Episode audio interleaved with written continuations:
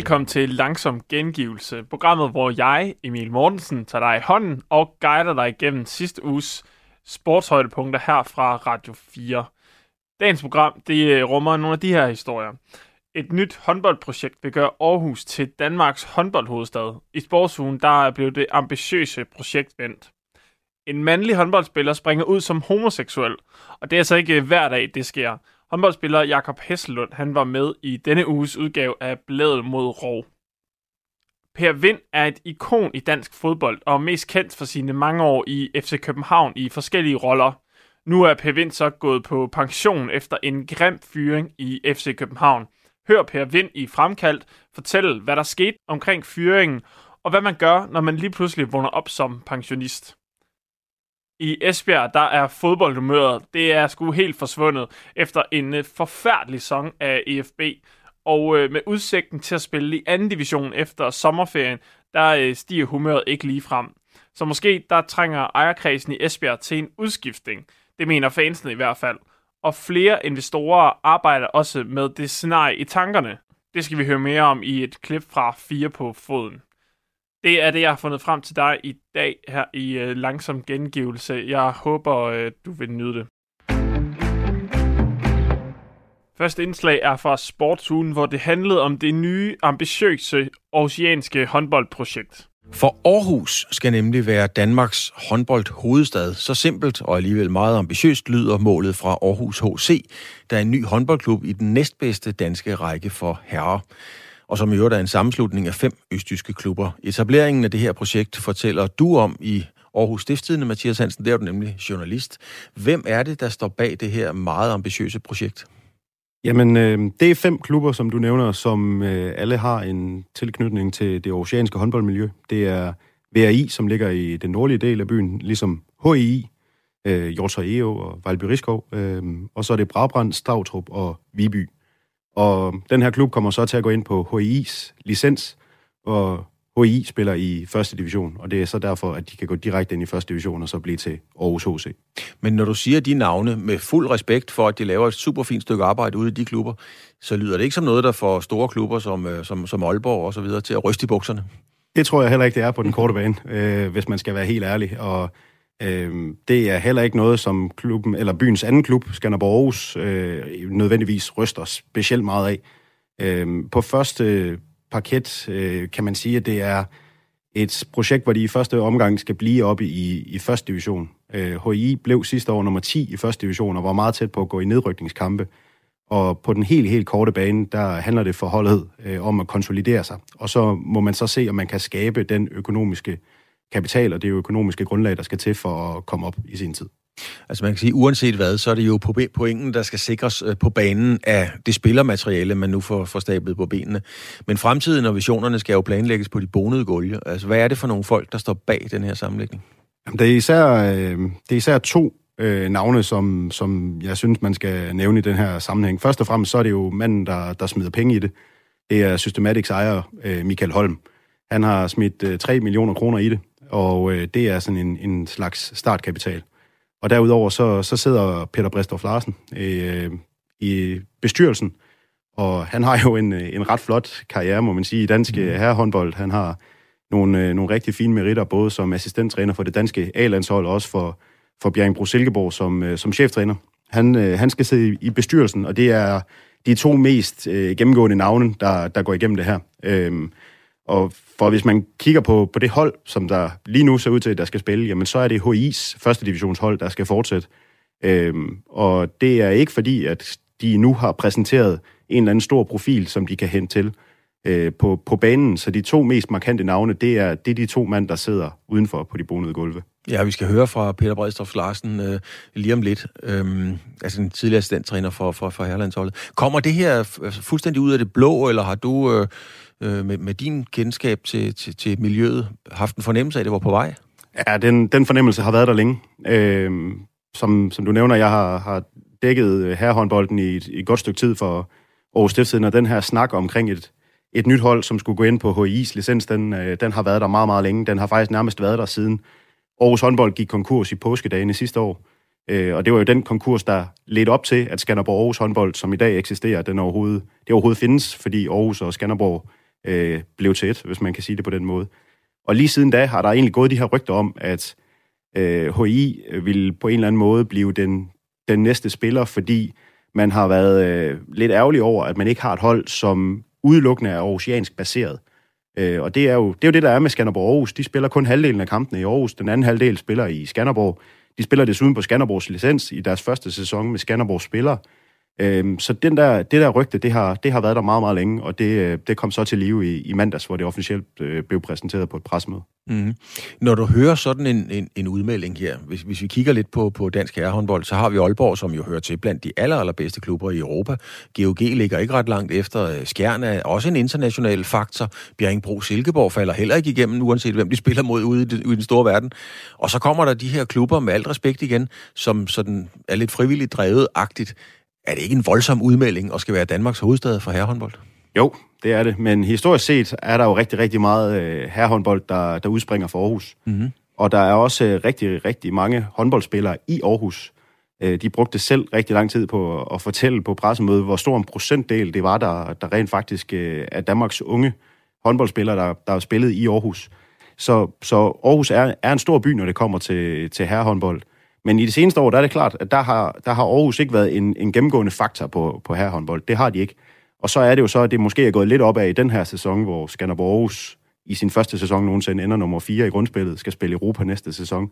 Øhm, så det er måske en, en smule på vej opad igen i, i Østjylland, men, men i de seneste år er det, er det rigtigt. Der har ikke været de store præstationer på, på øh, herre-elite-niveau øh, for, for Aarhus. Men, men kan man ikke, øh, uden at skal tage nej-hatten på, kan man ikke konstatere, at fra at blive den førende klub i Aarhus til at blive den førende klub i Danmark, der er altså trods alt lige en motorvej?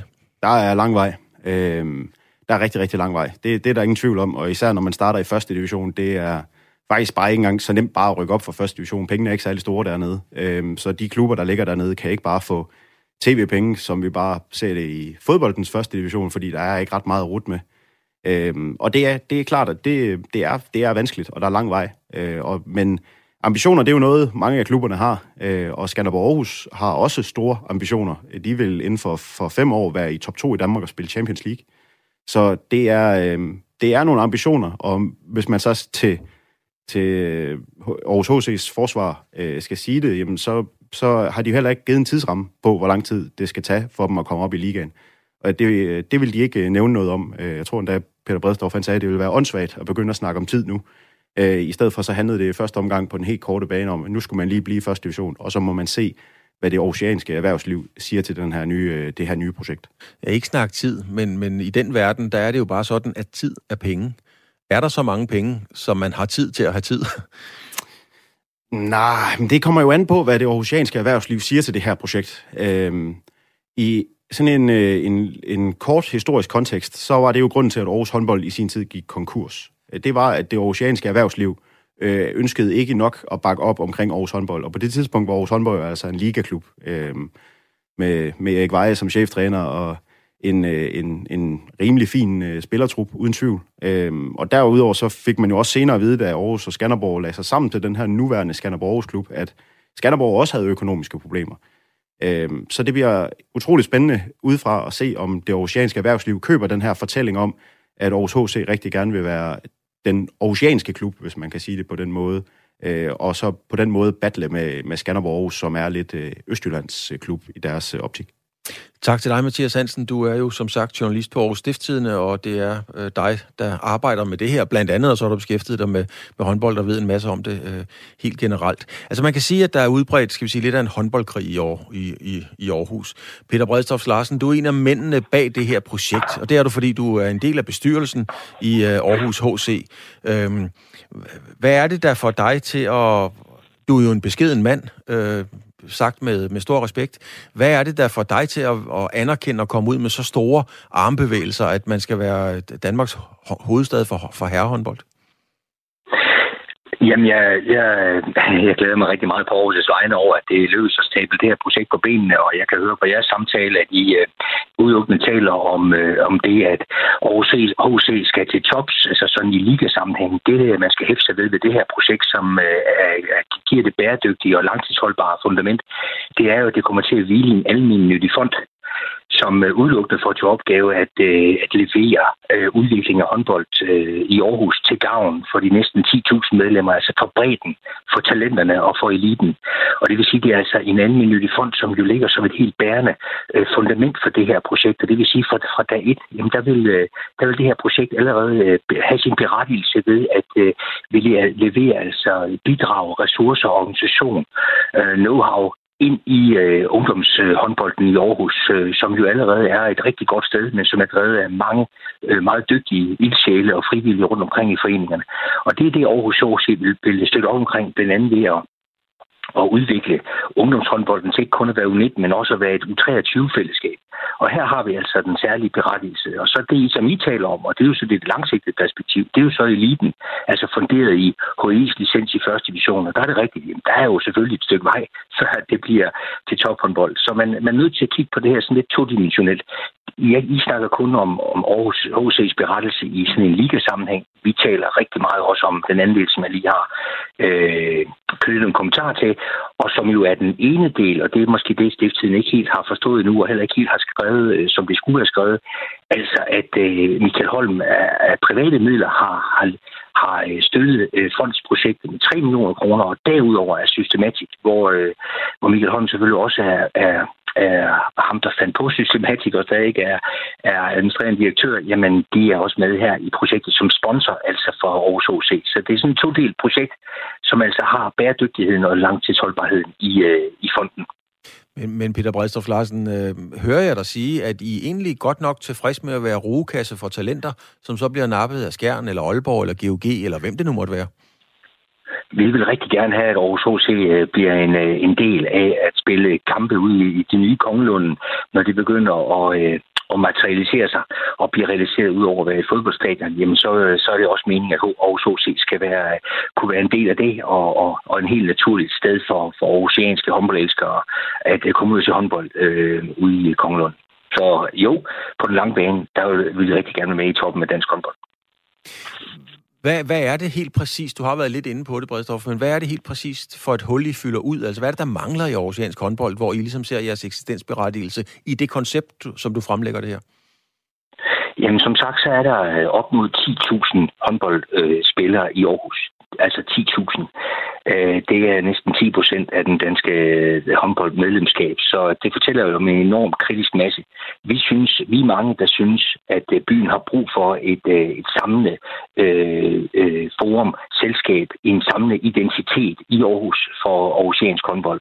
Og, øh, og hvis vi skal tale, og det gjorde vi jo meget om Skanderborg Aarhus, så har vi jo mange år set øh, Skanderborg levere et rigtig godt stykke arbejde i Skanderborg, funderet deres ungdomsakademi Share, som ligger i Skanderborg. Jamen, vi synes bare, at der skal være en, et, øh, et rigtig godt øh, sted for Aarhus, som altså repræsenterer en helt enorm kritisk masse af håndboldspillere. Altså, I, I har fået en licens til at spille i, i, i første division, det er sådan en, I overtager. Øh, hvad, hvad er det for et delmål, I har sat jer øh, så, som første, skal vi sige, fikspunkt? Ja, altså, nu, nu taler du om, om håndbold. Altså, øh, fordi, som sagt, øh, målsætningerne for det her Aarhus HC er, er mange sider altså, som jeg lige har beskrevet. Men hvis vi skal tale om førstehusholdet, så er det klart, at vi har jo lige for et par dage siden jo overtaget en licens, øh, som vi nu skal til at arbejde med. Og det vi skal, jamen, det er, at vi skal udvikle rammerne og professionalisere førstehusholdet. Men det kommer jo et sted fra, hvor, hvor det er rene amatører, dygtige drenge, der knokler og har lykkes øh, de sidste fem sæsoner med at holde HI i første sæson. En virkelig øh, fantastisk præstation i øvrigt af spillere, træner og klub. Øh, og det er altså det hold, vi øh, og trænere, som vi starter ud med, og hvor vi vil støtte op omkring og udvikle rammerne for det og professionalisere det. Og så bliver første mål selvfølgelig at øh, konsolidere holdet i første division i år, og så skal vi selvfølgelig øh, arbejde os mod toppen så hurtigt, som vi overhovedet kan. Men Peter Bredstof Larsen, du gør meget ud af at fortælle, øh, jeg vil ikke sige, at det er et bredt projekt, men der skal være plads, og man skal udvikle og, og de her ting. Øh, er der nogen, der har taget munden for fuld, når man har gået ud og brugt vending, at man skal være Danmarks herrehåndboldby nummer et? Nej, det er overhovedet ikke. Øh, og det er, vi, øh, det er vi rigtig glade for, at vi nu har fået et, øh, et aarhusiansk selskab, funderet i Aarhus HC, som nu tager sig af den opgave, altså at være et flagskib for byen og for, for de her mange, mange tusind øh, håndboldspillere, der er i byen. Så øh, nej, der er masser af visionære øh, tanker i projektet. Øh, tanken om, om Kongelunden, der skinner derude sådan i 6, 7, 28 med et øh, aarhusiansk kærhold. Det ville være helt fantastisk. Og, øh, og kan vi i mellemtiden også levere et rigtig godt stykke arbejde til udvikling af de unge mennesker i Aarhus, øh, så, øh, så, har vi, øh, så har vi virkelig gjort øh, så, så, er det, så er det virkelig et fantastisk projekt. Og hvad med dig selv, Peter Bredstof Larsen? Du er jo en eftertragtet, dygtig og fætteret træner. Lige i øjeblikket styrer du tropperne på Færøerne. Kan du beholde det job? På Færøerne? Ja, altså jeg er jo bare en uh, stolt i øvrigt og glad øh, bestyrelsesmedlem af Aarhus HC, og det glæder jeg mig rigtig meget til. Jeg har haft øh, vanvittigt mange øh, fede år i Aarhus, øh, har sagt, i, i dansk håndbold, hvor jeg altid har kørt ud for Aarhus, ud mod øh, fantastiske oplevelser i Aalborg og, og Silkeborg og Kolding og andre steder. Så øh, jeg har set masser af tophåndbold, ved hvordan det ser ud, øh, også når man skal vinde guld. Og jeg håber da på, at jeg kan bidrage via min bestyrelsespost øh, til at udvikle rammerne i Aarhus, så vi kan få Aarhus tilbage på, øh, på håndboldlandkortet. Tak til Peter Bredstorff Larsen, altså bestyrelsesmedlem i Aarhus HC og, og landstræner for Færøernes Herre. En ny, ambitiøs håndboldsatsning med millioner i ryggen i en by, der i forvejen har en stor håndboldklub. Det er altså det nye billede i aarhusiansk håndbold, og det ligner jo mere et billede, vi har set måske i herrefodbold, hvor pengene også flyder i en lindstrøm. Men hvordan ser det egentlig ud med økonomien i dansk håndbold? Det ved du noget om, Rasmus K. Storm, analyse- og forskningschef på Idrættens Analyseinstitut. Overrasker det dig, at vi ser et firma kaste millioner i et håndboldprojekt i Aarhus? Øh, jamen, det kommer jo helt an på, hvad intentionen med at gøre det er. Øh, hvis, man, hvis man betragter det ud fra sådan et øh, stringent øh, økonomisk synspunkt, altså at, øh, at man vil have noget tilbage, så kan man jo godt få det, hvis man, hvis man får en god opmærksomhed omkring projektet, og man på den måde får omtale omkring sit, sit firma. Ikke? Øh, hvis det er fordi, man isoleret set vil tjene penge på at indskyde nogle penge i det her, og så vidt jeg hører, så er det jo heller ikke lige det, øh, sådan setup'et er, men hvis det er det, der er formålet, så, har, så er det svært at finde gode cases på øh, i historisk og selvfølgelig også aktuelt, at øh, dansk håndbold er en god forretning. Så, så det er jo nogle andre ting, det skal handle om, hvis det er det. Øh, og det er jo også lidt det, jeg hører øh, hvad skal man sige, projektet handler om her. Ja, altså jeg har i mine mange år som journalist jo været med til at lave interview om sammenlægninger i håndbold, fodbold, badminton, ishockey og cykelløb, og hvad pokker det nu hedder. Øh, meget lidt af det lykkes. Øh, det, kan, det handler om økonomi. Hvordan er den, den økonomiske situation, eller det økonomiske miljø omkring håndbolden lige nu? Ja, men altså, den økonomiske situation er selvfølgelig også præget af corona. Der har været nogle hjælpepakker til de her klubber. Øh, det man kan sige er, at dansk håndbold, det toppede jo omkring, øh, hvad skal man sige, før finanskrisen, og der er vi jo så tilbage i, i 2008-9 stykker, og derefter så falder omsætningen og har egentlig holdt sig nogenlunde stabilt op, også lige til før coronakrisen. Vi mangler, øh, og der lå, det kan jeg sige, at den gennemsnitlige øh, omsætning i de danske ligaklubber, øh, både for herre og damer, lå på omkring en, 10-12 millioner i den tidsperiode, der går efter finanskrisen og så op til før, lige før corona. Men, øh, men øh, hvad hedder det, hvordan det så præcis ser ud her efter corona, det mangler vi at få et præcist overblik over, fordi der selvfølgelig går lidt tid, for at det slår igennem i regnskaberne. Men altså, der har været en vis stabilitet i tiden efter finanskrisen, men jeg tror ikke, man skal øh, tro, at vi, når vi er på den anden side og har det fulde gennemslag af corona, vil se en, en markant høj omsætning af det. Så altså, det er det lav, det ligger for en gennemsnitlig håndboldklub, øh, og det er der, man skal klare sig, eller der, man skal op, hvis man vil have et vist liganiveau. Og så skal det jo siges, der er stor spredning mellem klubberne. Altså der er jo stor, stor, stor, stor spredning i forhold til, hvad de forskellige klubber formår økonomisk. Altså der er jo nogle af de største, øh, Skjern, Bjerringbro, Silkeborg, og nogle af de, og der også blev nævnt her tidligere, de omsætter jo for øh, øh op over 20 millioner kroner, øh, og måske nogen tæt på 30 øh, uden jeg har alle de nyeste regnskaber lige detaljeret i hovedet. Men det er jo det, man er op imod, hvis man skal op og være med i den absolute topklasse på længere sigt. Altså selvom, og sådan er det jo sport for mange, er hjerteblod, så investerer, det er i hvert fald ikke alle, der øh, investerer millioner af kroner, sådan skal vi sige, bare ud fra hjertet. Øh, ser du nogen grund til, at det her skulle være en god forretning, altså at man kan få øh, forrentet sin investering i sådan et projekt her? Jamen altså, hvis det er ud fra en, øh, hvad skal man sige, øh, en meget snæver økonomisk betragtning, så, så skal man ikke regne med en forretning på den måde. Det, men det kan jo være nogle andre, hvad skal man sige, motiver, man har for at gøre det. Det kan jo være, altså som du nævner her, at det er et, et hjerteblodsprojekt, og man faktisk synes, at der er en grobund for at lave et håndboldhold i, i Danmarks anden største by. Øh, og at det, det skal gøres. Og det er jo også korrekt, at der er jo enormt mange unge mennesker, der går rundt, fordi der er masser af uddannelsestilbud, også i Aarhus, øh, og, og alle mulige andre kulturelle tilbud, der tiltrækker unge mennesker til byen, som gør, at der er rigtig, rigtig mange håndboldspillere, som på et eller andet sted giver en kritisk masse til, at man burde kunne have et, top, et tophold. Ikke? Så øh, det, der er ideen med det der projekt, og som jeg kan se, det er fornuftigt i faktisk jo, er at sige, at vi, vi skal have den base på plads, som skal til for, at man på længere sigt kan komme op i toppen. Men der er selvfølgelig et tidspunkt, et kritisk tidspunkt, hvor, hvor hvad skal man sige, økonomien kommer til at tale.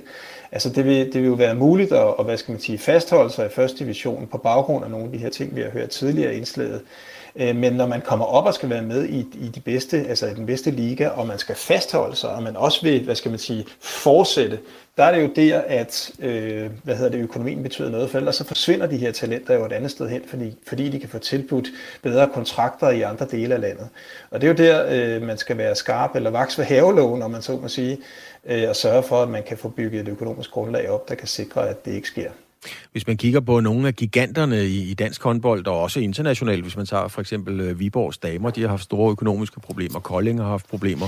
Øh, der er mange klubber, der har haft, øh, der har haft mm. problemer. Er det her et fuldstændig forkert tidspunkt i virkeligheden at starte sådan et projekt på økonomisk set?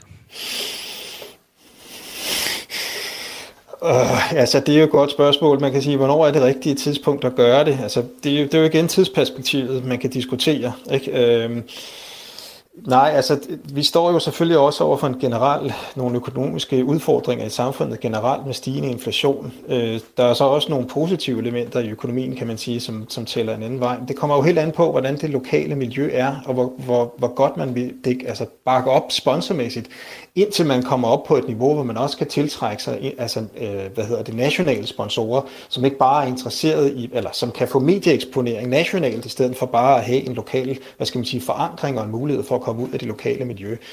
Altså, det, det, det er jo det, og, og, og det vil der, det vil der, min vurdering er, at, at det er der jo nogle muligheder for, men det kræver jo også ikke bare knofedt, men jo også god, hvad skal man sige, forretningskompetence og, øh, hvad skal man sige, hårdt arbejde at få tiltrukket nogen. Altså, det tidligere Aarhus-projekt gik jo netop, det var selvfølgelig også et, et corona, kan man sige, relateret dødsfald, hvis jeg må være så grov at sige det på den måde, øh, så det måske kan lyde lidt politisk ukorrekt, men det var jo blandt andet på grund af nogle økonomiske problemer, der opstod i forbindelse med øh, coronakrisen, om man så må sige.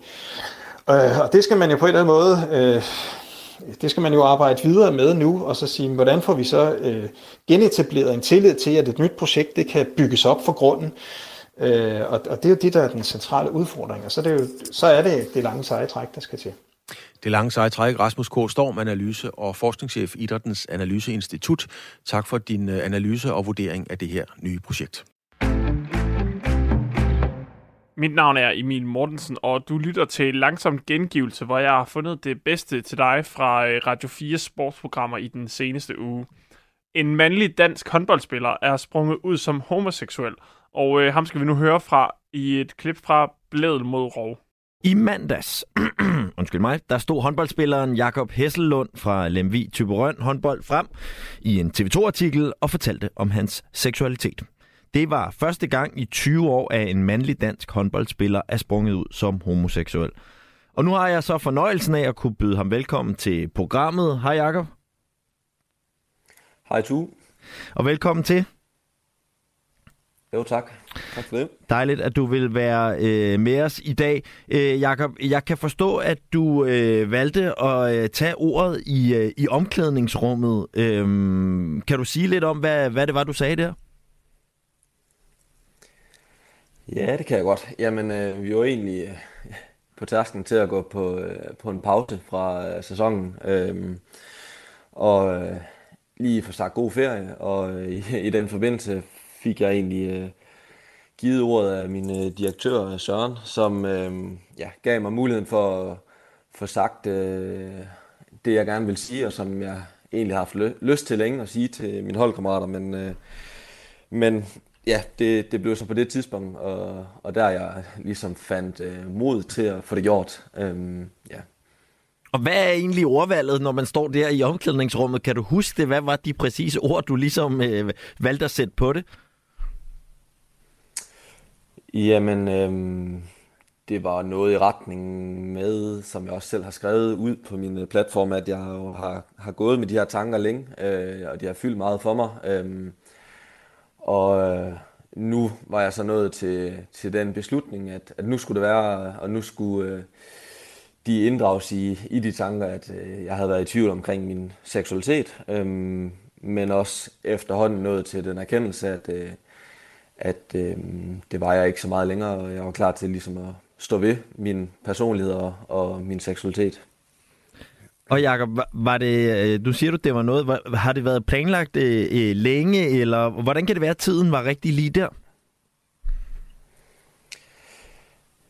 Ja, men det ved jeg ikke. Altså, jeg, det, var, det, var, det var der, jeg ligesom kunne mærke, at, at jeg var ved at være klar til det. Øhm, det har nok egentlig været undervejs i, i lang tid, øhm, men øhm, ja, altså, jeg kan også godt nogle gange have lyst til at cykle op ad et bjerg, men at finde modet og finde viljen til at så tage den, det sidste stykke op ad det stejle stykke, det, det, det har været lidt undervejs, øh, men, men det er jo så blevet nu, kan man mhm. sige. Og hvad, hvordan, har, hvordan har de sidste par, par døgn så været, og, og hvordan var reaktionerne fra, øh, fra holdkammeraterne i, i omklædningen? Jamen, de var rigtig fine. Øh, ja, overraskende gode, øh, men øh, det er nogle gode holdkammerater, jeg har, så, øh, så, så det, var, det var egentlig bare dejligt at blive bekræftet i, at, øh, ja, at det er nogle gode holdkammerater. Øh, nej, de, de respekterede det og lykønskede, og øh, ja, vi skulle alligevel øh, kramme farvel, øh, som vi skulle på ferie, så, øh, så ja, det, det blev taget rigtig godt imod. Øh, ja.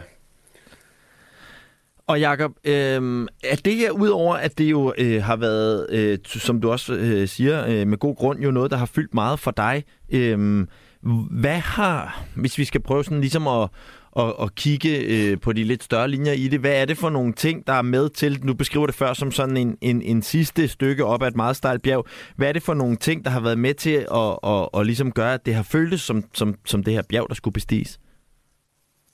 Mm. Jamen, for mig har det handlet om at øh, først og fremmest øh, selv øh, nå til den der erkendelse, øh, mm. at det er sgu okay at have den seksualitet, som, øh, som jeg har. Øh, og, og den erkendelse, øh, den har jo nået, i, den har jo skulle søge andre steder end, end blandt øh, mine holdkammerater, for dem har jeg ikke øh, brugt i processen, men jeg har brugt min familie, og jeg har brugt... Øh, jamen, psykologer, sportspsykologer og øh, andre nære venner, øh, som har været med til at kan man sige, give mig et sprog omkring det, og øh, lade mig føle, at det, at det, det er sgu okay, og jeg, jeg er jo så meget mere end øh, min seksualitet. Øh, det var så den ene del af det, og den anden del har jo været, at øh, ja, der har ikke øh, jeg har jo savnet den der åbenhed, der jo ikke har været kvæg, der ikke har været øh, rigtig øh, nogen øh, fortilfælde øh, inden mig. Øh, så, så har jeg har også ønsket, at der skulle være en eller anden åbenhed omkring det, øh, ja, udefra. Og er der, altså, øh, har det været sværere for dig at springe ud øh, i form af, at dit arbejde nogle gange har været at være håndboldspiller øh, frem for alt muligt andet, øh, føler du? Ja, det vil jeg nok ikke afvise, det har været. Øhm, det, ja, håndbold øh, og, og topidræt er jo under stor bevågenhed, så selvfølgelig, øhm, selvfølgelig fylder det også noget, hvad, hvordan øh, omverdenen reagerer, og øh, ja, øh, hvordan det bliver taget imod, og øh, så, så helt klart, det har da også spillet ind øh, undervejs. Følte du egentlig med øh, i sidste uge her i programmet, der talte vi om ham, øh, den engelske fodboldspiller Jake Daniels, øh, som der som den øh, også første aktive britiske fodboldspiller øh, på den mandlige side øh, sprang ud som homoseksuel. Mm. Fulgte du med i den historie? Nej, øh, jeg har læst den. Jeg har, ikke, jeg har hørt ikke lige præcis jeres program, men nej, nej, jeg, jeg tænker også bare historien. Øh, overskrifterne. Ja, ja, ja, ja. Og hvad, hvad tænkte du om det, da du læste det? Var der, hvad, hentede du noget inspiration der, eller, øhm, eller hvad for nogle tanker satte det i gang? Øhm, ja, det gjorde det. Øh, og, og egentlig har der også været en, en norsk håndboldspiller, som jeg også har kunne spejle mig lidt i, som er øh, relativt nyt. Øhm, og, og det er jo nok egentlig også det, øhm, som har været vigtigt for mig i den her proces, at kunne give noget videre til andre. Øh, for jeg tror på, at, at der er brug for den der åbenhed, sådan det ikke ja, netop er øh, noget, der behøver at være en historie, øh, men, øh, men at nogen kan, kan spejle sig i det og se, at det, det skal nok gå. Øh, det, det tror jeg, det, det har hjulpet mig i hvert fald øh, her det sidste stykke også. Og jeg er ikke kun i tvivl om, at det vil hjælpe andre, at du nu også er en af dem, som øh, man kan spejle sig i. Øh, Jakob, tusind tak, fordi du havde tid til at øh, være med i programmet. Det var så lidt. Velkommen. Med efternavnet Hessellund, som altså er håndboldspiller i øh, Lemvi, Tyborøn. Du lytter til Langsom Gengivelse med mig, Emil Mortensen, som din vært. Det er det her program, hvor jeg giver dig highlights fra den seneste uges sportsprogrammer på Radio 4. Og nu der skal det handle om vores øh, sportsportrætprogram, der hedder Fremkaldt, hvor Per Vind han var gæst. Han er tidligere landsholdsmålmand og har igen mange år arbejdet i FC København. Hans tid som ansat i klubben, den sluttede dog noget bræt. Og elefanten i rummet, det er jo, øh, og, og det, jeg, jeg glæder mig faktisk til at høre, hvad du fortæller, men det er jo selvfølgelig, hvad fanden skete der ude i FC København? Øh, fordi du har været der i så mange år, du er en integreret del af klubben, du er en del af DNA'en, og, og du er jo et ikon i klubben i ordets oprindelige forstand. Og så bliver du fyret. Prøv, prøv lige at fortælle, ja. hvordan, op, hvordan blev du fyret? Ja, det var også, det var jo, og det fik jeg jo lov for i sidste uge, den skrivende presse, ikke? Jamen, altså, jeg synes, hele, hele måden, det er gjort på, var jo totalt åndssvagt. Ikke fordi der er ikke nogen, og det var også det, min kære søn Jonas sagde efterfølgende, der er ikke nogen, der er fredet, heller ikke min far, men gør det for helvede på en ordentlig måde. Mm-hmm. Kan lige på kontoret til PC, øh, han siger, at det, vil være, det, det er det værste, jeg nogensinde har været med til det her. Det er så painful, han brugte ordet painful, men vi, vi er nødt til at sige det op, og jeg blev overrasket, og jamen, der skulle omstruktureres, der skulle effektiviseres, det er jo de, de flotte ord, man bruger, ikke? Så skulle jeg holde op den 31. i 3. og tænkte, jamen, altså, det kan, det kan ikke være rigtigt. Så jeg gik ind på mit kontor, og de beklagede både Daniel Rommedal, som er director of football hos os, og PC, som jo er sportsdirektør, gik hjem til familien, skrev sms rundt til mine fem børn, og nu var jeg sagt op, og de fik jo et chok, alle sammen kom over. Vi, vi sad og tudede lidt, og jeg var selvfølgelig ked af det. Så har vi en kamp, det var onsdag, det var den 29. september 2021, så har vi en kamp om torsdagen i, øh, i Europa, øh, i Europa League hjemme mod øh, et hold fra Gibraltar, og der tænker jeg i løbet af dagen, men altså, det, det kan ikke være rigtigt den måde, de har gjort det på, og, og fyre mig på. Altså, hvorfor helvede tager de ikke fat på mig? Nogle måneder i forvejen og siger, ved du hvad, Per, vi kan se på din dåbstatest, du bliver 67 til august 22. Hvor, hvor ser du dig selv hen på det tidspunkt, eller, eller om et år? Så har jeg sagt, jamen, øh, det passer mig fint, fordi der håber jeg, mm. og det var også planen, at Jonas skulle, skulle sælges til sommeren 22. Nu blev det så mm. i vinteren, øh, eller i, i februar 22 i stedet for. Jamen, så kunne jeg have sagt, jamen, det passer mig fint. Jeg er ikke, fordi jeg skal følge Jonas i røven, men så har jeg mere tid til at og kigge på ham, hvor han nu kom hen, og så det passede mig fint. Jamen, så havde begge parter, både klubben og mig selv, kunne gå med, med, med ramt ryg. Nu fik klubben en, en shitstorm uden lige, og jeg fik jo så meget positive tilkendegivelser og kærlighed og support for fans, så har jeg aldrig oplevet noget lignende. Jeg bliver sgu helt rørt, når jeg tænker på det med, med mails og beskeder og ditten og datten. Men den torsdag, for at lige vende tilbage, skriver jeg så et brev og siger, vel, hvad jeg ikke forstår, hvordan I, det hele hænger sammen. 31. tredje, altså hvad, hvad fanden tænker I på? Det er midt i turneringen, altså hvorfor ikke give mig de to måneder ekstra? Altså I, I, I tænker med røven, og bliver så kaldt ind nogle dage efter og siger, det, du har fuldstændig ret, Per. Vi, vi har lavet noget over og de lægger sig ned, både PC og Daniel, og siger, det, det er ikke lavet godt nok det her. Fordi jeg ved ikke, om klubben troede, at det hele kunne gå under radaren. Øh, det blev så lækkert. Det var, det var ikke af mig, men der var nogen, der fik læk om, at jeg, at jeg var blevet fyret. Ikke? Og så, så rullede, kan man sige, baduljen. Ikke? Og det var igen med medvind til mig mm. og, og mega modvind til klubben. Og så fandt de så ud af, jamen, så skulle jeg selvfølgelig blive der til, til udgangen af, af maj måned. Ikke?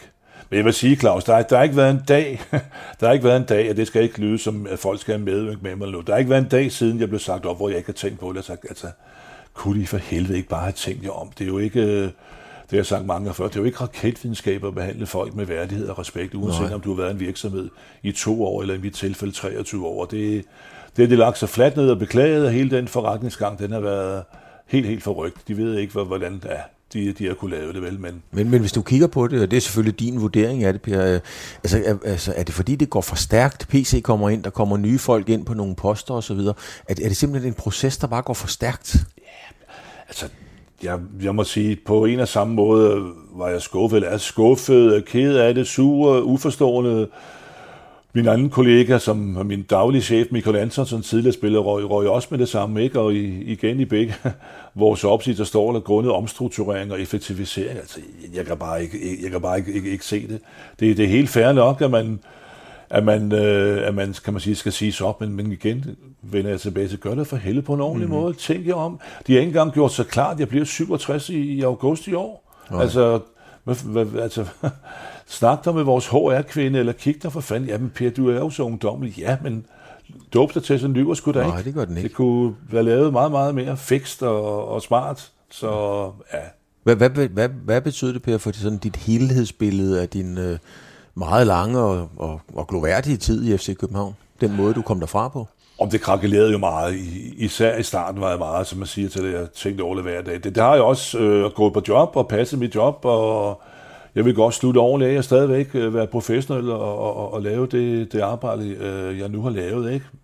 Men jeg vil sige, nu, nu efterfølgende, Claus, også efter jeg i, i sidste uge fik det luft og, og fortalte også om, om fyringen og hvordan var ledes, ikke? Altså, så det er jo ikke to mennesker, PC og Daniel, der skal ødelægge 23 gode år, jeg har haft, og det har mine børn også sagt til mig, far, nyd det nu din sidste tid, og se, at du har haft, og det har jeg haft. Det har været et fantastisk sted at være med dejlige kollegaer, nogle fantastiske spillere. Der har været mange, kan man sige, igennem øh, mine hænder, ikke fordi jeg er massør, men altså, der, øh, eller massør. Der har været mange fantastiske oplevelser, og fordi sådan to botnakker skal, skal gøre det på en forkert måde, mm. ikke? det skal ikke ødelægge hele, helhedsindtrykket af, af rigtig, rigtig mange gode år, jeg har haft. Nu siger du øh, Peter, Peter Christen, altså PC, og, og så Rommedal, nu siger du botnakker. Og det, det indikerer jo, at I tager jo sgu nok ikke på kanotur sammen.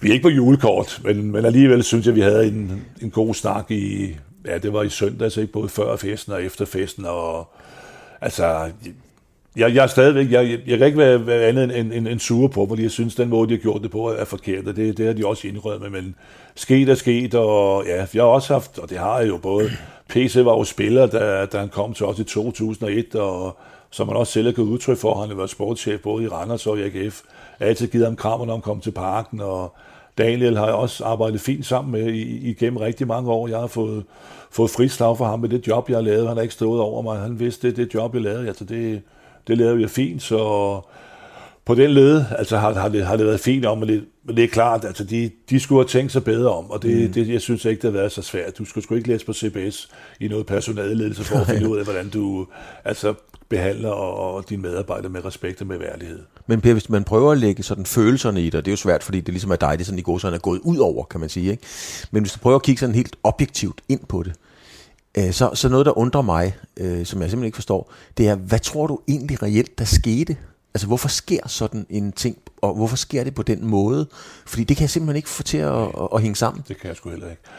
Jeg tror, vi skal måske tilbage til Claus. Der, der har jo været nogle fyringsrunder inde i parken, administration mm. inde i parken, hvor øh, alle medarbejdere sidder. Vi har så vores træningsanlæg ude på 10'eren, som vi kalder det, Jens Jensens vej nummer 10. Og i, i Ståles tid har der været, jeg tror, to eller, eller tre fyringsrunder grundet, vi enten ikke kom i, i Eurogruppespil. Altså det, det, sats, eller det budgetterer vi med hele tiden i også, og der mangler man ikke antal millioner. Det har nok været 60 millionbeløb. Så har der været nogle fyringsrunder derinde i, øh, i, i selve parkens administration, og Ståle har været god til at beskytte os ude på tieren, så der har slet ikke været nogen, kan man sige, træner, fysio, analytikere eller noget, der er, der er røget, eller der er blevet fyret vel. Og så øh, har man nok skulle starte et eller andet sted ude på tieren med, med, med Michael Antonsen og, og mig selv. Og jeg kan, kan sige, at jeg, har ikke løntung. Jeg har ikke været løntung i, i, i 23 år, så det er ikke det, øh, at det gør. Men jeg tror, at, det at udover os to, det var også det, som PC øh, sagde på, på et, et møde nogle dage tidligere faktisk, inden jeg blev fyret, at, at nu kunne vi ikke... Øh, øh, kan man sige, modstå, at der skulle ske noget ude hos os. Nu har vi været, været heldige og dygtige, at der ikke er røget nogen hoveder. Nu, nu skulle der nok til at, at ske noget. Ikke? Men det er så blevet ved, at det kun har været Michael Antonsen og jeg. Mm. Og der tror jeg, og det har jeg så fået at vide af andre, at den shitstorm, de var i, og de nok havde nogle, nogle flere af mine kollegaer på beding, og heldigvis for dem og for, for mig selv er jeg glad for, at det ikke er sket med, jamen så er de ikke ture og kan man sige, og, og opsige og fyre nogle flere medarbejdere ude, ude for tieren. Så det, det har lagt sådan en, en, en dæmper på det, og det, jo, og det, ja, det er meget sjovt igen, fordi for en måned siden, blev en af vores øh, scouts fyret, en der hedder Brian Fonseca, som er en, en, en top, top fyr, og det var fra, fra den ene dag til en anden. Jeg kan huske, at jeg var over på hans kontor for bare at sige pænt farvel, og så, så sagde hans kollega, eller, eller Lars Højer, øh, at han var gået hjem. Jeg ringer så til Brian, og sige, at det er sgu skidt, fordi der var kommet meddelelse rundt på mail til hele huset, at Brian var blevet opsagt, og tak for godt samarbejde, og bla bla bla. Og jeg ringer til Brian og siger, hvad fanden er det? Jamen, den, han havde godt set den komme, men du skal have tak for, fordi øh, at jeg får lov til at være der et halvt år mere. Hvad mener du med det? Øh, hvad mener du med det? Jamen, han troede, han var røget i, i samme moment som Michael Antonsen, og jeg var røget det ugen efter, og der var det, han, som man siger, jamen, jeg tror simpelthen ikke, øh, at de har ture og, og gøre med efter den shitstorm, de har været i. Så han, han takker mig næsten for, at han får lov til at være der et, et halvt år mere, ikke? Og så er det meget sjovt, nu har så fået job ude i Brøndby, så... men, men så, jeg tænker, Per, at, og det er sådan et meget direkte spørgsmål, tror du, det var, er det noget personligt mellem dig og PC? Nej, nej. Det er det ikke? Nej, det kan jeg ikke få. Nej, det, det er det ikke. Det, det kan jeg sige, men i 90 bestemt ikke. Har haft fint forhold til, til PC, og det er også selv givet udtryk for. Altså, nej, det er det ikke. Du hører lige nu langsom gengivelse på Radio 4, og mit navn det er Emil Mortensen. Jeg har været i gang med at samle det bedste til dig fra Radio 4 sportsprogrammer i den seneste uge. Fodboldklubben Esbjerg FB er rykket ned i anden division, og fodboldhumøret i den gamle fiskerby, det er ikke, øh, hvad det har været. I denne uges udgave af Fire på Foden, der blev diskussionen taget om, hvilke ejerforhold, der kan puste nyt liv i klubben. Fordi skal øh, Esbjerg tilbage på lokale hænder, eller er øh, kontinuitet vejen frem, altså at man beholder de nuværende? Det er et øh, spørgsmål, vi skal debattere her i de første, øh, den første del af, af Fire på Foden. Jeg skal tale med Ole Brun, der er journalist på Jyske Vestkysten, og jeg øh, skal også tale med Lars Kruse, der er lige nu medejer og direktør i Aarhus Fremad. Det, det øh, hele starter med, det er, at... Øh, jeg vil fortælle lidt om, om øh, situationen, der netop er i Esbjerg. Fordi i øh, weekendens kamp, den sidste af slagsen, i øh, første division for Esbjergs vedkommende mod Jammerbugt, jamen der var der på øh, stemningstribunen et stort banner, hvor der ligesom bare stod, elsker IFB, hader PMG. Og udover det rimer, så øh, er det et, øh, et sigende slogan, for det handler nemlig om øh, de ejerforhold, det ejerforhold, der er i Esbjerg lige nu. Det er nemlig dem, der hedder Pacific Media Group, der er en del af ejerskabet. De fleste ved jo så godt, at det er FB, det er jo så selvfølgelig øh, Esbjerg. Det vi skal kigge på nu, det er om hvorvidt, at de skal blive de her ejere, eller om det måske er smartere, at der finder, finder at, at der bliver fundet, hedder det, nogle andre, der ligesom skal stå for det. PMG, de øh, ejer klubben, og det gjorde de efter, at de tilbage i februar sidste år overtog aktiemajoriteten i øh, klubben de her to ting, vi så sætter over for hinanden i dag, altså om vidt PMG skal fortsætte, eller om vidt det skal tilbage på lokale hænder, jamen øh, det skal jeg så tale med, som sagt, Ole, Ole Brun om og, øh, og Lars Kruse. Jeg tænker, at øh, jeg starter med at byde velkommen til jer begge to, som set. Velkommen til. Tak for det. Tusind tak. Det er godt. Øhm, Lars, jeg vil godt starte med dig.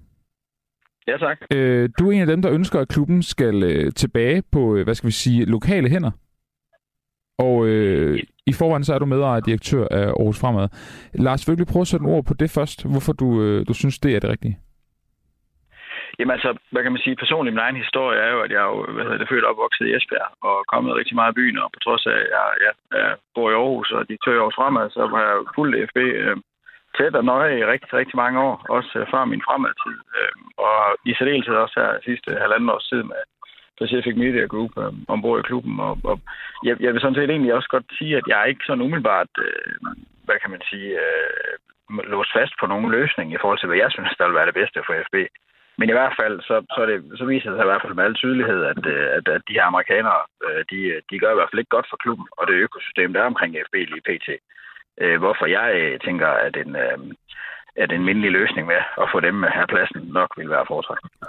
Ole Broen, øh, du er så journalist på Jyske Vestkysten. Du mener jo så faktisk ikke, at Esbjerg skal lytte til øh, hverken det banner, der var i øh, på stadion, eller, øh, eller Lars, som, som vi hørte tale her. Hvorfor er, det, hvorfor er det ikke en rigtig meget god ifølge dig? Ja, det ved jeg nu ikke rigtigt. Det synes jeg er lidt skarpt sat op. Jeg har ikke på noget tidspunkt sagt, at jeg ikke synes, at amerikanerne ikke skal blive eller skal blive. Jeg siger bare, at som det ser ud lige nu, så er der ikke noget seriøst alternativ til, at amerikanerne er. Og, og øh, det bedste, man kan sige om amerikanerne, man kan ikke sige ret meget godt om dem, det er jeg helt enig med alle andre i. Men det bedste, man kan sige om dem, det er jo, at de har pengene. Og det koster penge at drive en øh, professionel fodboldklub. Og lige nu, så er der ikke noget økonomisk alternativ til amerikanerne. Og det er så min pointe i, at jeg siger, jamen altså, hvis ikke der kommer andre, jamen, så er det da bedre, at amerikanerne er her, end der slet ikke er nogen er, øh, til at til at drive, øh, til at drive fodboldklubben. Men, men, men derfor så er der jo stadigvæk rigtig, rigtig mange ting, der skal laves om, og de har lavet rigtig, rigtig mange fejl i, de, i den tid, de har været der. Men altså, øh, jeg synes ikke, at øh, jeg, vil, jeg vil ikke tages til indtægt for, at jeg synes, at amerikanerne er nogle gutter, men det synes jeg bestemt ikke, de er. De har lavet rigtig, rigtig mange fejl. Men jeg savner bare et alternativ.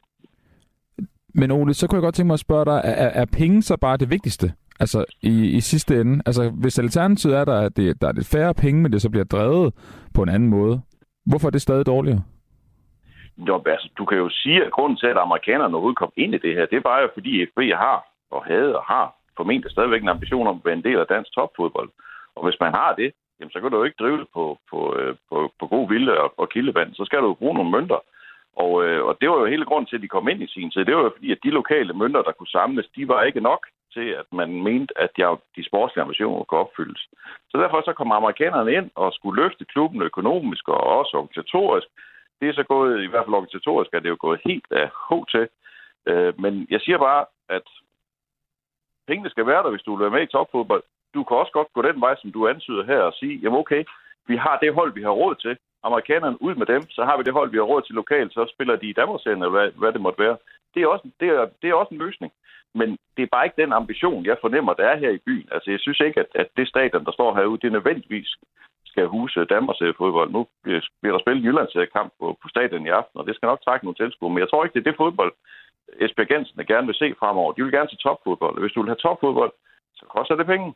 Lars Kruse, har øh, Ole Brun ikke en, en pointe her i forhold til, øh, til mønt? Altså jeg ved, du har nogen, men jeg tænker ikke på, at du kan matche øh, det, amerikanerne kommer med.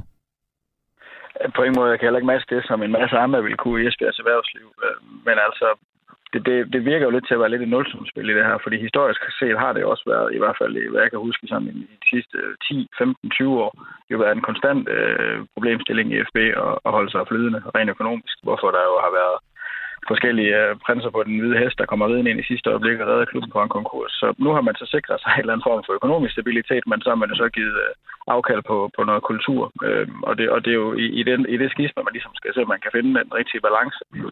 Øh, og jeg er helt enig med Ole i, at, øh, at, øh, at selvfølgelig så, så er der også noget med de her ambitioner i byen omkring, at man gerne vil tilbage til at se øh, til medaljer og pokalfinaler, men, men jeg, jeg, jeg tror bare desværre, som det er lige nu, så, må man, øh, så bliver man nok nødt til at, at, at enten acceptere nogle, et lavere ambitionsniveau til gengæld for et andet ejerskab.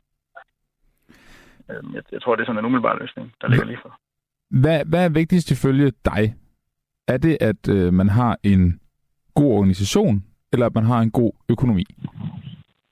Altså, altså alt data viser, at det er dem med flest penge, der vinder i længden. Så, så det er jo selvfølgelig nødvendigt. Så, så vil man vinde øh, fodboldkampe, så øh, hvis det ligesom er det, man, øh, man måler ud fra, så, så er det jo at have nogle penge, du kan bruge.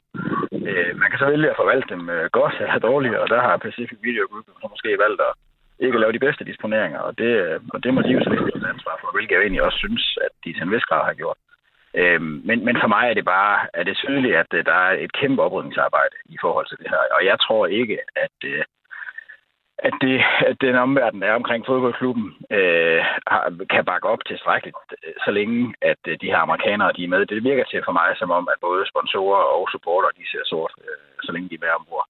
Øh, så skal man videre, jamen, så må det være med en anden løsning. Alternativt så risikerer man jo også, at klubben kan blive taget til gissel, øh, hvor, at, øh, hvor amerikanerne vil jo egentlig bare blive ombord, og så lade den ligge, og ikke rigtig gøre noget ved det, og det ville det næsten være det værste der kunne ske. Ole Brun, jeg vil egentlig godt stille dig det samme spørgsmål. Altså, øh, hvad er vigtigst? En god organisation eller en god økonomi? Jeg synes ikke, du kan skille de to ting ad, fordi øh, det kræver jo det kræver penge at være med i, i topfodbolden. Det kræver også en god organisation, og det er jo der, det er jo der amerikanerne har fejlet aller, aller mest. Det er jo den organisation, der er på jorden i Esbjerg, har de jo, til dels så har de fejlet ved ansættelse af nogle trænere, og dels så har de helt åbenlyst ikke tillid til den ledelse, de selv har ansat i Esbjerg. Så derfor så er der ikke nogen styring på noget som helst i Esbjerg i øjeblikket. Alle beslutninger bliver taget enten i Miami eller New York, og de er uendelig langt væk fra Esbjerg, ikke kun geografisk. Men er det så ikke netop et eksempel på, at det vigtigste er en god organisation? Det du lige sagde der? Jo, jo, men det, det har du da fuldstændig ret i. Der skal være en god organisation, men derfor, du kan jo have nok så mange dygtige direktører og trænere osv., hvis du ingen penge har, så kan det være ligegyldigt. Så det er jo, det skal, det, begge, begge dele skal jo, skal jo spille med.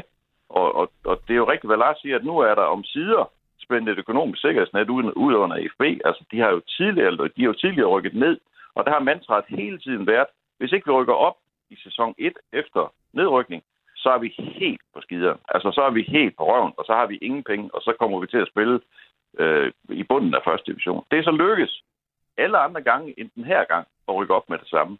Og den her gang, så har de så nogen, der betaler regningen. Men penge er, bare, penge er ikke nok. Hvis ikke du øh, administrerer de penge på den rigtige måde, og det har de åbenlyst ikke gjort, jamen så, så hjælper det ikke. Så kan du have nok så mange penge. Så, så det, er jo, det er jo to del det her.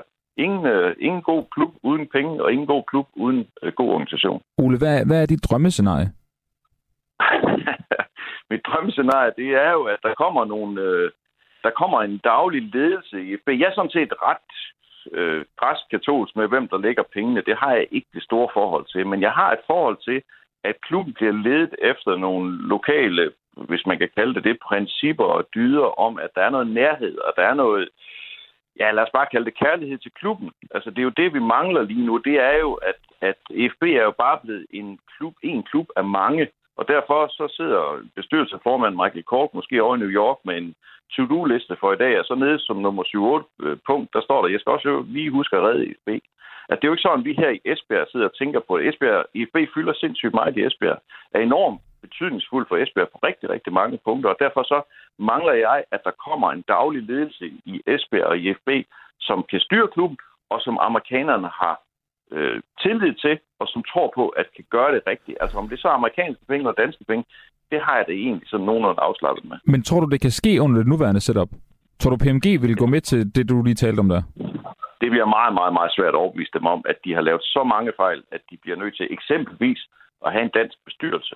Og eksempelvis at ansætte en sportschef, det har de jo heller ikke gjort. Altså det er jo også en, for mig at se en gigantisk fejl, som de har lavet. Så det, den, den øh, organisation, det, altså folkene på jorden, den daglige drift, det er jo den, der sejler fuldstændig. Og jeg, jeg kan jo ikke mindes, at FB har været så ildestegt, som den er lige i øjeblikket. Ikke nok med, at de er rykket ned i anden division, som er fuldstændig utænkeligt. Men samtidig så er der jo ingen, der aner, hvem der skal rejse klubben nu. Der er ingen, der aner, hvad der skal ske. Og det er virkelig, virkelig betænkeligt. Hvad, hvad tænker du om det scenarie, som Lars nævner, at, øh, at Esbjerg ligesom bliver taget som gissel, hvis ikke der bliver gjort noget? Jamen, jeg, jeg synes, det, det er svært for mig at vurdere. Altså, signalerne fra amerikanerne indtil, er, indtil videre er jo, at de ikke end ikke overvejer at sælge deres aktiemajoritet i, i EFB, altså, så kan man jo bare håbe på, på, på EFB's vegne og Esbjergs vegne, så kan man jo bare håbe på, at de rent faktisk mener noget godt med at blive her. Altså, der må jo være en grund til, at de i sin tid kom ind. Altså, jeg ved godt, at for dem, der, er det, der gælder det ikke så meget om Esbjerg og, og FB's omdømme. Altså, når, det gælder det om at tjene penge. Men du kan ikke tjene penge ved at spille i anden division. Så derfor så håber jeg jo lidt, at de resonerer sig frem til, at det kunne jo godt være, at alle de her kritikere, der har sagt alle de her ting i løbet af de sidste 15 måneder, de måske har en eller anden form for pointe, sådan at de, de lytter og så forsøger at drive klubben på en måde, der passer bedre til det at drive fodboldklub i Danmark. I øh, Jyske Vestkysten, der kan man, øh, din avis, øh, Ole, eller i hvert fald den, der betaler din løn, øh, der kan man læse, at øh, du, Lars, øh, er en af dem, som ligesom har samlet bolden op, og så er løbet med den, hvis man kan bruge det udtryk, i den forstand, at, at du ligesom gerne vil være med til at øh, hjælpe sammen med en flok lokale investorer i forhold til at øh, få klubben tilbage på egne hænder. K- kan du sige noget om, hvordan det går med det arbejde? Øh, nej, ikke rigtig andet. Jeg kan jo sådan set bekræfte den her stillstand, som, øh, som Ole også nævner. Altså, at, øh, at som lige umiddelbart, så er der ikke rigtig nogen, der lige ved, hvad der sker. Øh, så, så, så nej, det, det kan jeg faktisk ikke rigtigt. Øh, og jeg tror egentlig godt, jeg ved ikke, om, om, øh, om, om det er værd at diskutere det her forum i hvert fald, men jeg tror egentlig også godt, jeg vil vente lidt om, og så, og så egentlig, det jeg forholder mig lidt til, det er, om, om man simpelthen ville kunne finde en løsning, hvor at supporterne og sponsorerne egentlig ville være villige til at bakke op øh, om et, et setup, hvor amerikanerne fortsætter med at være ombord. Jeg synes, de billeder, jeg ser fra kampen i, i weekenden, der, der ser det i hvert fald ud til for mig som om, at, øh, at bare deres blotte tilstedeværelse er nok til, at folk vil holde op med at komme på stadion, og sponsorerne vil trække deres, deres tilsavn, og det synes jeg jo bare er super, super Men så er der ikke nogen klub tilbage, hvis det sker? Nej, det er der sådan set ikke. Okay, det, det, det er simpelthen et scenarie, du kigger ind i. Ole, hvad siger du til det? Jamen, det kan jeg egentlig godt, det kan jeg egentlig godt følge Lars i, at det, er, at det, det kan godt være, at vi kommer derhen, altså i, i, i den bedste af alle verdener, så, øh, så puljer man øh, de gode lokale kræfter, og måske også, øh, ja selvfølgelig også øh, lokale penge med de her amerikanske penge, og så, og så sætter man sig sammen og sørger for, at, at klubben bliver drevet på en ordentlig måde. Altså vi har jo for eksempel set i Barnsley, hvor, hvor øh, PMG også har, har, har penge, at, at øh, de er øh, Paul Conway, som er den store skurk her i Esbjerg, er jo trådt ud af bestyrelsen i Barnsley, og de har indsat lokale folk der. Altså det er jo også en eller anden, tænker jeg, uden at jeg er 100% inde i, hvad, hvad, hvad der sker i Barnsley, så er det også en anden form for indrømmelse af, at vi bliver nødt til at have noget nærhed. Vi bliver nødt til at have nogle folk, der er tæt på klubben, til at drive klubben i det daglige. Altså det, og det er jo det sådan lidt, Altså, det, det er lidt min våde drøm på IFB's vegne. Det er jo, at de indser, at man kan ikke drive en fodboldklub i Esbjerg fra et kontor i New York eller Miami. Det kan man simpelthen ikke. Og derfor så bliver du nødt til at have en lokal ledelse, som, som styrer dagligdriften, den daglige drift, og så, må, og så må det være for amerikanske dollars. Altså det, øh, det ville være for mig at se det bedste, der, der kunne ske for FB, det var jo, at det lokale erhvervsliv fandt sammen med amerikanerne, fandt en god løsning på at sætte en, en daglig drift i, i værk, og så at der er, stadigvæk er det her økonomiske sikkerhedsnet, som jo er så forbandet nødvendigt, hvis, hvis FB skal tilbage øh, til, ja, bare til første division. Altså, som det er nu, har vi så allerede nået grænsen for, hvad, hvad, der, hvad det kan få konsekvenser med de her ejere? Altså, er vi allerede der, hvor der, der skal ske et eller andet? Ja, der skal jo ske et eller andet. Fordi, altså, jeg, jeg tror jo, at, at, at øh, hvis, hvis øh, der, jeg, jeg er ret sikker på, at der sker noget i kulissen i øjeblikket, der bliver givetvis også på et eller andet tidspunkt afleveret et bud til amerikanerne. Det tror jeg, hvis ellers der kan samles penge nok osv. Og så er det jo spændende at se, hvad, hvad der så sker. Hvis de så siger nej øh, til det her bud, som øh, lad os bare sige, at der kommer et realistisk bud. De, de kom i sin tid ind med 30 millioner. Lad os bare sige, at de får, de får tilbudt 30 millioner for at trække sig. Og så de siger nej til det. Så vil det spredes det rygte eller den historie, den vil, den vil spredes i det lokale erhvervsliv. Og så tror jeg, at sponsorerne falder fra en efter en efter en. Hvis ikke amerikanerne kommer med en god plan for, hvordan de har tænkt sig at drive klubben videre. Lige nu er der for mig at se ingen plan overhovedet. Så derfor så, altså de næste øh, uger her, de, de, de, bliver altså, de bliver ret spændende at følge. Lars, øh, hvis der kommer en ny ejer til, lad os lege med scenariet med, at du og andre lokale investorer lykkes at, at få, få overtaget klubben fra, fra PMG. Hvor, hvor stor og hvor hurtig en effekt vil du vurdere, også i forhold til det arbejde, du sidder her lige nu, at I vil kunne få på, på, på klubben? Altså, jeg, jeg tror, det, det kunne gå rigtig hurtigt. Altså, jeg, jeg har ikke rigtig så lige defineret min egen rolle, om jeg skulle være en af de her med, eller hvad, eller hvad jeg skulle være, men jeg vil i hvert fald rigtig gerne hjælpe, jeg har jo selvfølgelig også stadig min loyalitet over for os fremad. Øh, men, men altså, jeg fornemmer i hvert fald, at det arbejde, jeg har forsøgt at gøre i Aarhus med at finde øh, en håndfuld eller, eller to håndfulde af, af folk, der gerne vil være med til at holde hånd under en fodboldklub, der har vist sig umådeligt svært. Det er i hvert fald, øh, da jeg var inde og se kampen, den her skrækkelige kamp mod Fremad Amager i, i forrige uge, altså der, der var jeg temmelig overrasket og positivt over alle de tilkendegivelser, der blev givet mig i forhold til, men øh, hvis I kommer i mål med et eller andet, så må så må du endelig ringe. Øhm, og i øvrigt også, så tror jeg sjældent, har været så meget gang i min uh, LinkedIn og min uh, mailbox i forhold til tilsavn omkring, uh, hvad sker der, og endelig sige til, hvis der er noget. Så, så, så jeg vil sige, at, uh, at uh, jeg, jeg tror egentlig relativt hurtigt, man vil kunne, kunne få samlet uh, en, en god flok, der vil kunne uh, holde hånden under det. Jeg, jeg tror egentlig bare, at uh, det, der skal defineres rigtigt, øh, det er jo så, hvad er det for et ambitionsniveau, man har, fordi øh, det er virkelig dyrt at, at sætte sig i selen, når man vil øh, vinde øh, pokalturneringer eller ligge i toppen af Superligaen. Så der vil virkelig skulle investeres nogle penge.